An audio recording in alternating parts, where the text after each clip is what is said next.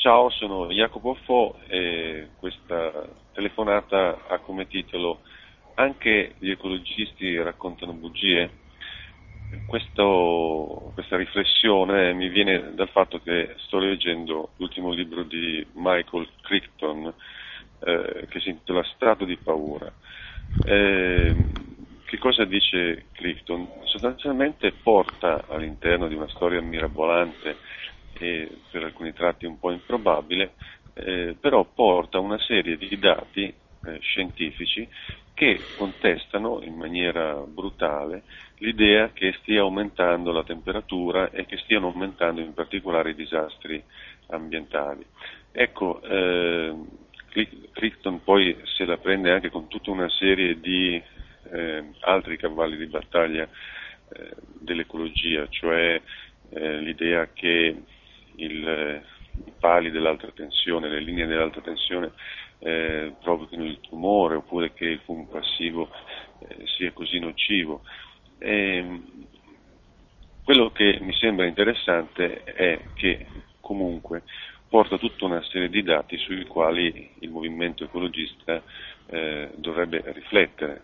Probabilmente eh, ci sono tutta una serie di cose che sono state affermate dagli ecologisti sulla base del eh, desiderio di eh, salvare l'ambiente che sono sostanzialmente sbagliate, sbagliatissime dal punto di vista scientifico. Ovviamente mi metto dentro anch'io perché, ad esempio, eh, io ho parlato a volte della questione dell'anidride carbonica in atmosfera e eh, Crichton cita tutta una serie di dati secondo cui questo sarebbe un problema eh, minore o addirittura non, non realmente grave.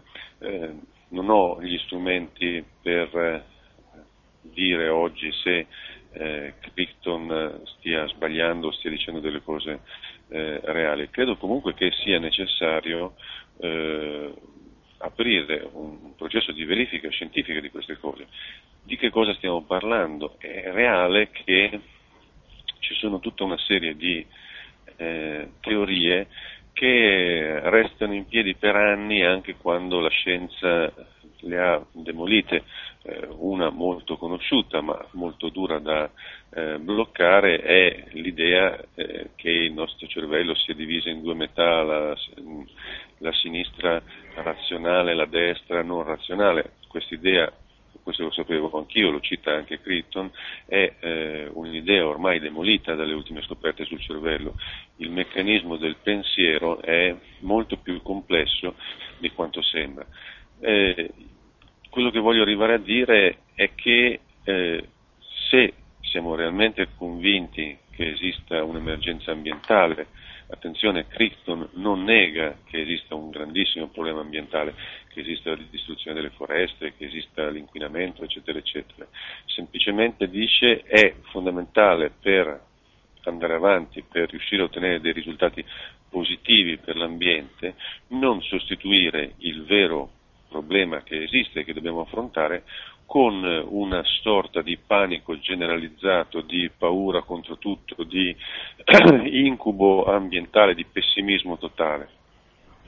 E credo che eh, su questo Crichton eh, abbia ragione chi eh, così, ha frequentato in questi decenni eh, il movimento sa quanto sia facile che eh, si diffondano delle idee assurde, sbagliate e che su queste idee poi si facciano delle battaglie, nonostante che non ci sia una verifica scientifica sull'esattezza di quanto si va ad affermare. Ecco, io credo che questo libro, Stato di paura, edito da Garzanti, credo che sia molto facile trovarlo perché è già un bestseller, sia un, un testo che vada letto, vada discusso, vada verificato e eh, soprattutto vada usato per fare una riflessione. Eh, noi veniamo da una cultura secondo la quale il fine giustifica i mezzi. Se voglio ottenere un risultato giusto è legittimo che esagero un po' la verità, che la storpio, che racconto delle cose che non sono vere. Eh, io credo invece che eh, per creare un salto culturale nella nostra società, che è l'unico che può realmente porre termine a questa lunga era di guerre, eh, di fame, di devastazione e di inquinamento, sia necessario eh, maturare un'altra idea della forza della verità. Come diceva, verità, eh, come diceva Carlo Marx, eh, la verità è rivoluzionaria. Eh, storpiare la verità, esagerarla, ehm, non essere in realtà informati, fare dei discorsi su cui si sa poco, è invece un grosso danno che noi facciamo eh, alle cause giuste. Eh, questo secondo me è molto importante, se potremmo migliorare questo mondo se eh, andiamo avanti ragionando, se andiamo avanti studiando, documentandoci e non facendo discorsi di eh, bla bla bla bla che sono in realtà costruiti su un sentito dire. Eh, ora in questo caso qui eh, si tratta di qualcosa di più di un sentito dire, nel senso che eh, quello che noi sappiamo oggi sull'ambiente deriva da tutta una serie di studi, di ricerche pubblicate, ma quello che sostiene Crichton è che eh, tutta una serie di questi elementi sono a loro volta citazioni di altre cose citate male, eh, discorsi mal compresi e addirittura dati eh, falsificati.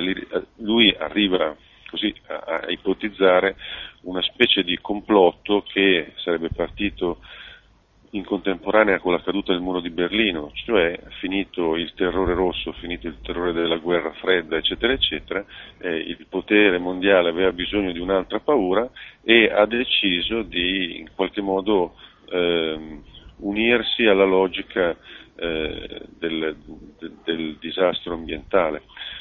Ovviamente anche questo è un discorso su cui ci sarebbe da ragionare e detto così mi sembra un po' esagerato, ma ovviamente un romanzo non può arrivare a spiegare tutto nei minimi termini, ma mi sembra una straordinaria provocazione e mi sembra un argomento sul quale il movimento dovrà ragionare per riuscire a eh, cambiare, a modificare, a migliorare quelli che sono i discorsi che noi portiamo in giro e soprattutto uscire da questa logica eh, post-stalinista di affermare delle cose eh, senza averne dietro una reale conoscenza scientifica.